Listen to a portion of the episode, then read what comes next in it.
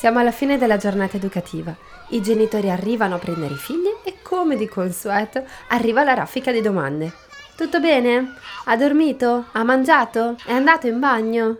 Ecco, una delle caratteristiche peculiari quando si passa dal nido alla scuola dell'infanzia è proprio la scomparsa del foglio resoconto che viene appeso per informare il genitore dei bisogni fisiologici primari del bambino. Perché questa scelta? Perché alla scuola dell'infanzia e di gradi superiori si dà per scontato l'acquisizione di queste funzioni primarie, concentrandosi su altre dimensioni che necessitano di supporto, come la sfera affettiva, emotiva, psicologica, sociale e relazionale, la motricità fine e globale, l'autonomia e l'igiene personale, la conoscenza di sé e del mondo.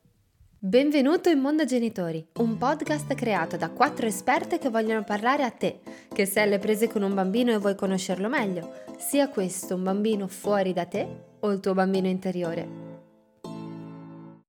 Cosa significa quando il genitore si preoccupa ancora se il figlio ha mangiato? È evidente come in certi casi alcuni genitori siano rimasti ancorati all'idea di un figlio immaturo non in grado di provvedere a se stesso, incapace di alimentarsi a sufficienza e troppo piccolo per scegliere autonomamente il suo cibo. Partendo proprio da questa visione, viene trasmessa al bambino la convinzione di non saper provvedere a se stesso, convincendosi di non mangiare adeguatamente perché incapace di scegliere ciò che è giusto per lui. È facile dunque assistere a svolte diametralmente opposte episodi di bambini che rifiutano molti cibi, come voler confermare la visione trasmessa dai genitori, oppure volersi ribellare a tale visione dimostrando la sua capacità di poter scegliere ciò che vuole, potendo controllare l'unica cosa controllabile, il cibo. È bene anche tenere a mente che ogni persona ha i propri gusti e che i gusti cambiano negli anni, nei bambini in giro di pochissimo tempo e che il modo migliore per incentivare una sana alimentazione è dotarsi di illimitata pazienza e dare il buon esempio. Ecco alcuni piccoli consigli.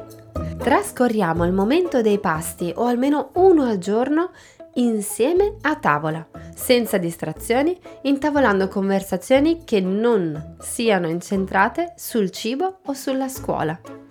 Deve essere una situazione positiva, piacevole, parliamo delle nostre passioni, parliamo di qualcosa che ci ha divertito, che è coinvolgente, ascoltiamo il bambino mentre ci racconta qualcosa, qualunque cosa, ma non parliamo di scuola, di cibo o di qualunque argomento che crei attrito o situazione di nervoso, di ansia, di stress. Il momento del pasto deve essere un momento positivo. Disponiamo sempre in tavola della verdura che ci si può servire da soli.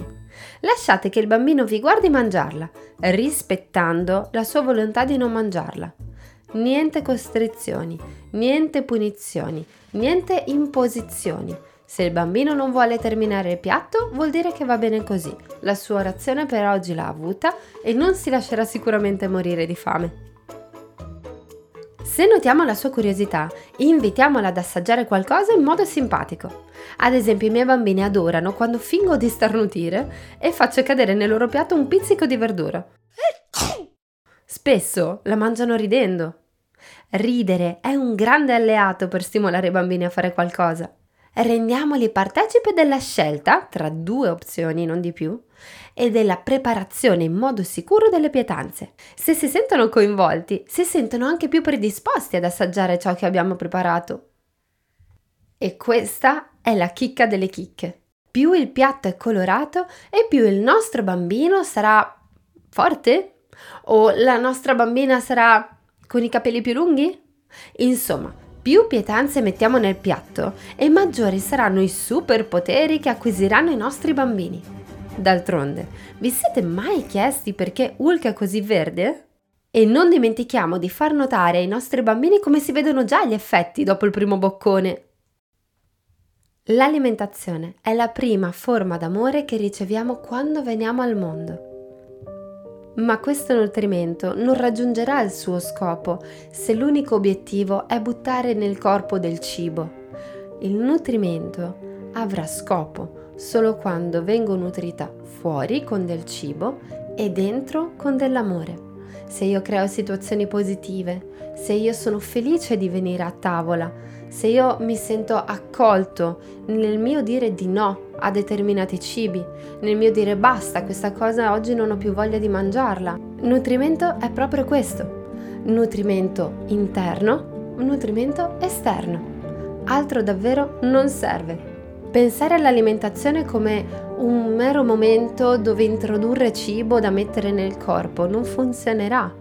Il nutrimento comprende l'emozione, l'affettività, il volersi bene, lo stare bene insieme. Solo allora possiamo trasmettere un'educazione alimentare positiva ai nostri bambini.